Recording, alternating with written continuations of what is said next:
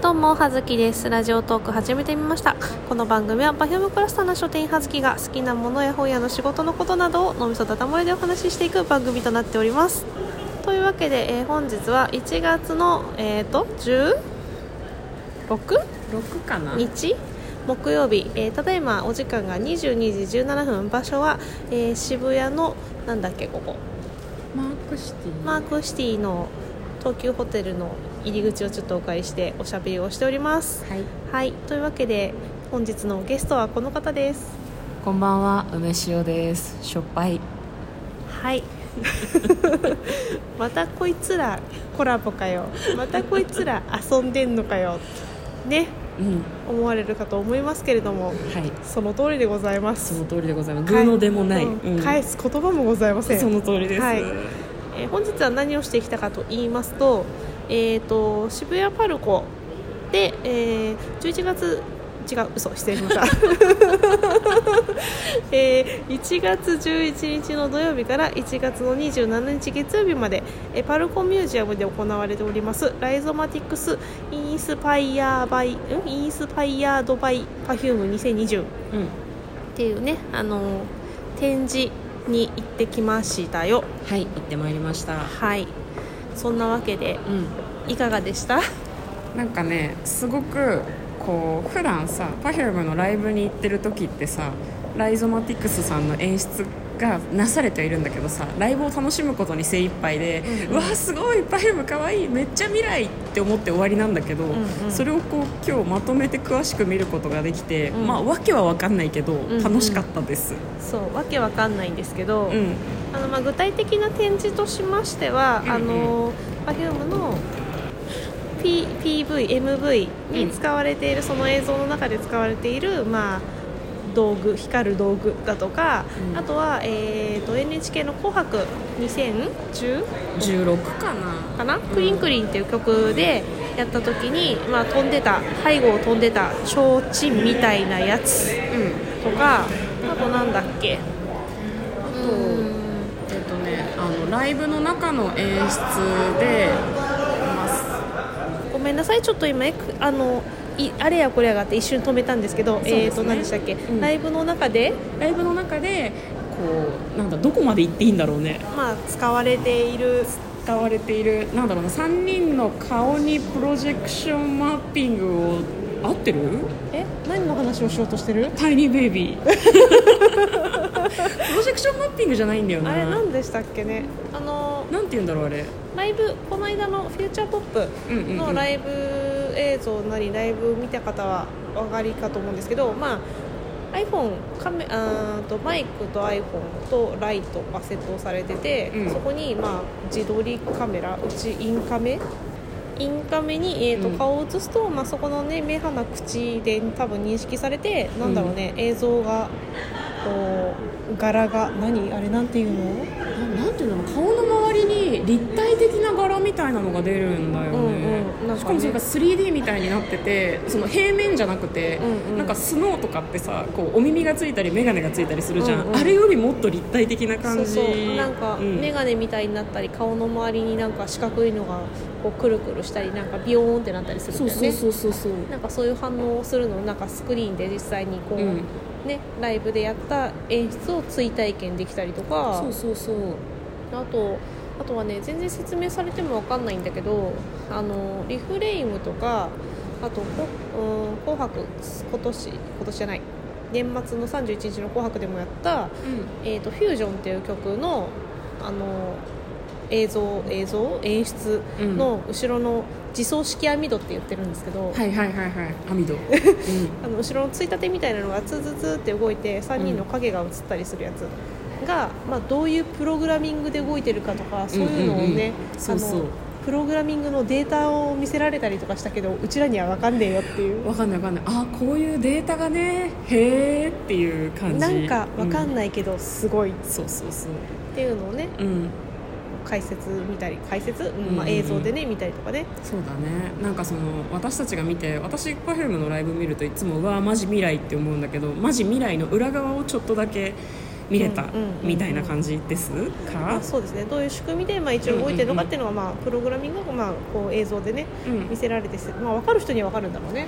多分ねなんだろうでもきっと理系の方ですかね、うんうんお分かりになるっていうと、まあ、うちらは全く分かんないだけなのかもしれないけど、そうそうかもね、あとはなんか、うんうん、あれですね VR はいはいはい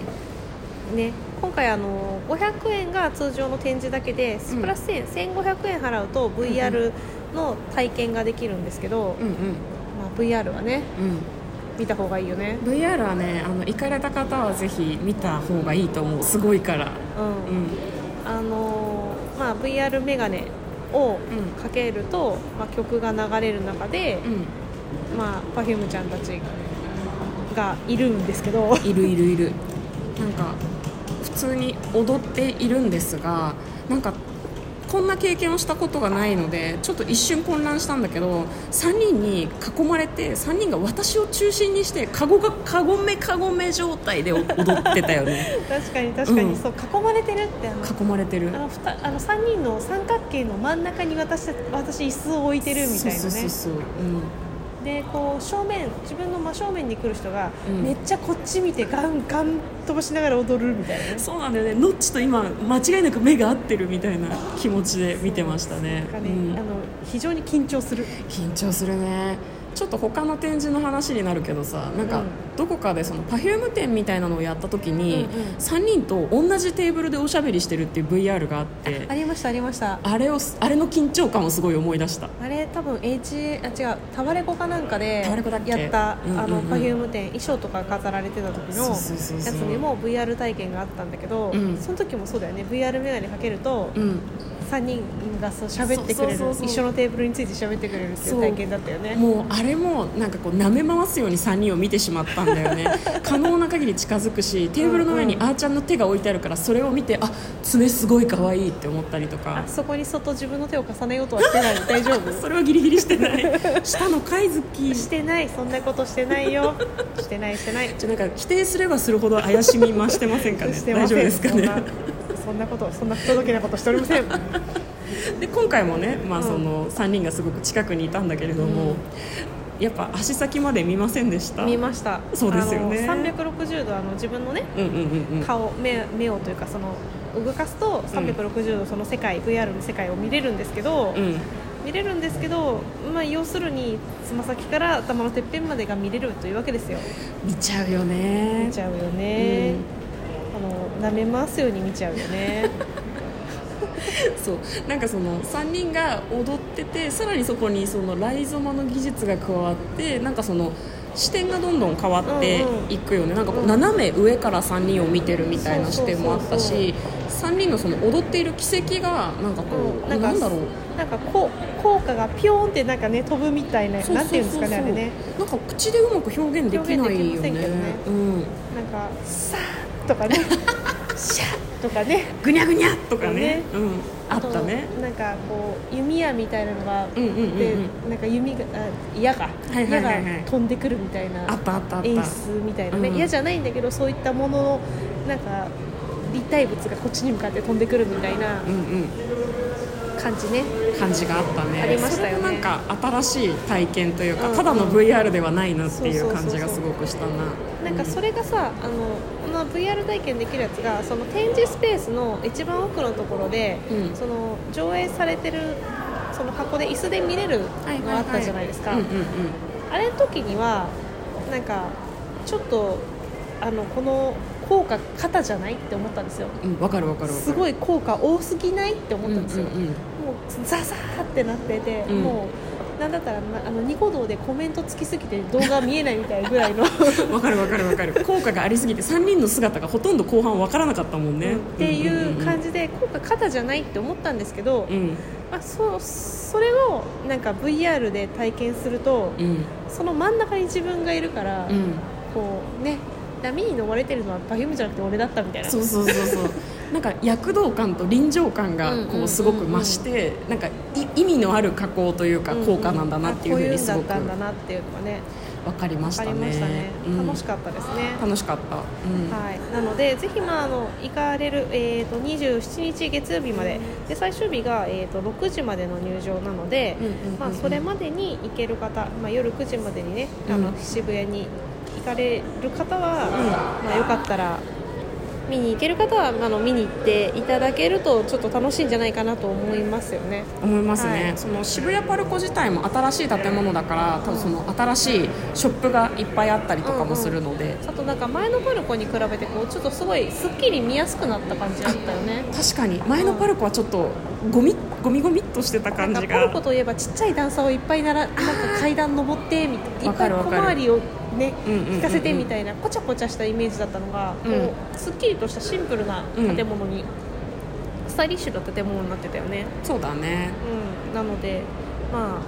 ご飯食べるところそんなになかったけどなかったねでも刀剣乱舞ショップみショたいップなあのっがあったたショップあったね、うん、任天堂ショップもあったのでそうえー、とだから実測されたのかなされるのかなあの新キャラの三丁毛さんの写しが飾ってありま した、刀の写真をつい取ってしまいましたズッキーに頼むともしかしたら DM とかで送ってくれるかもしれ山ないで頂の写す真撮りました あ刀の話ですよ刀の話ですね、はいはいうんねグッズもいろいろ売ってましたねうん、言ってたねなんかあのごめんライゾマの話と離れるけどイラスト屋のはいはい、はい、コラボの刀剣乱舞のグッズがすごあかっりたまでしたすねはいはいはいはいいろいろ可愛いのがなんてあれアクリル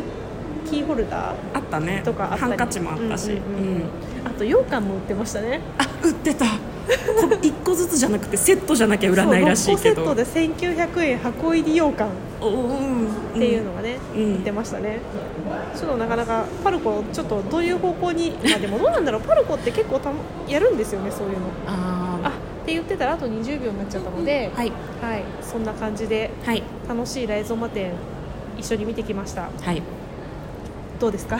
最後に言い残すことありますかいやありがとうございましたではでは葉月でした梅塩でしたじゃあね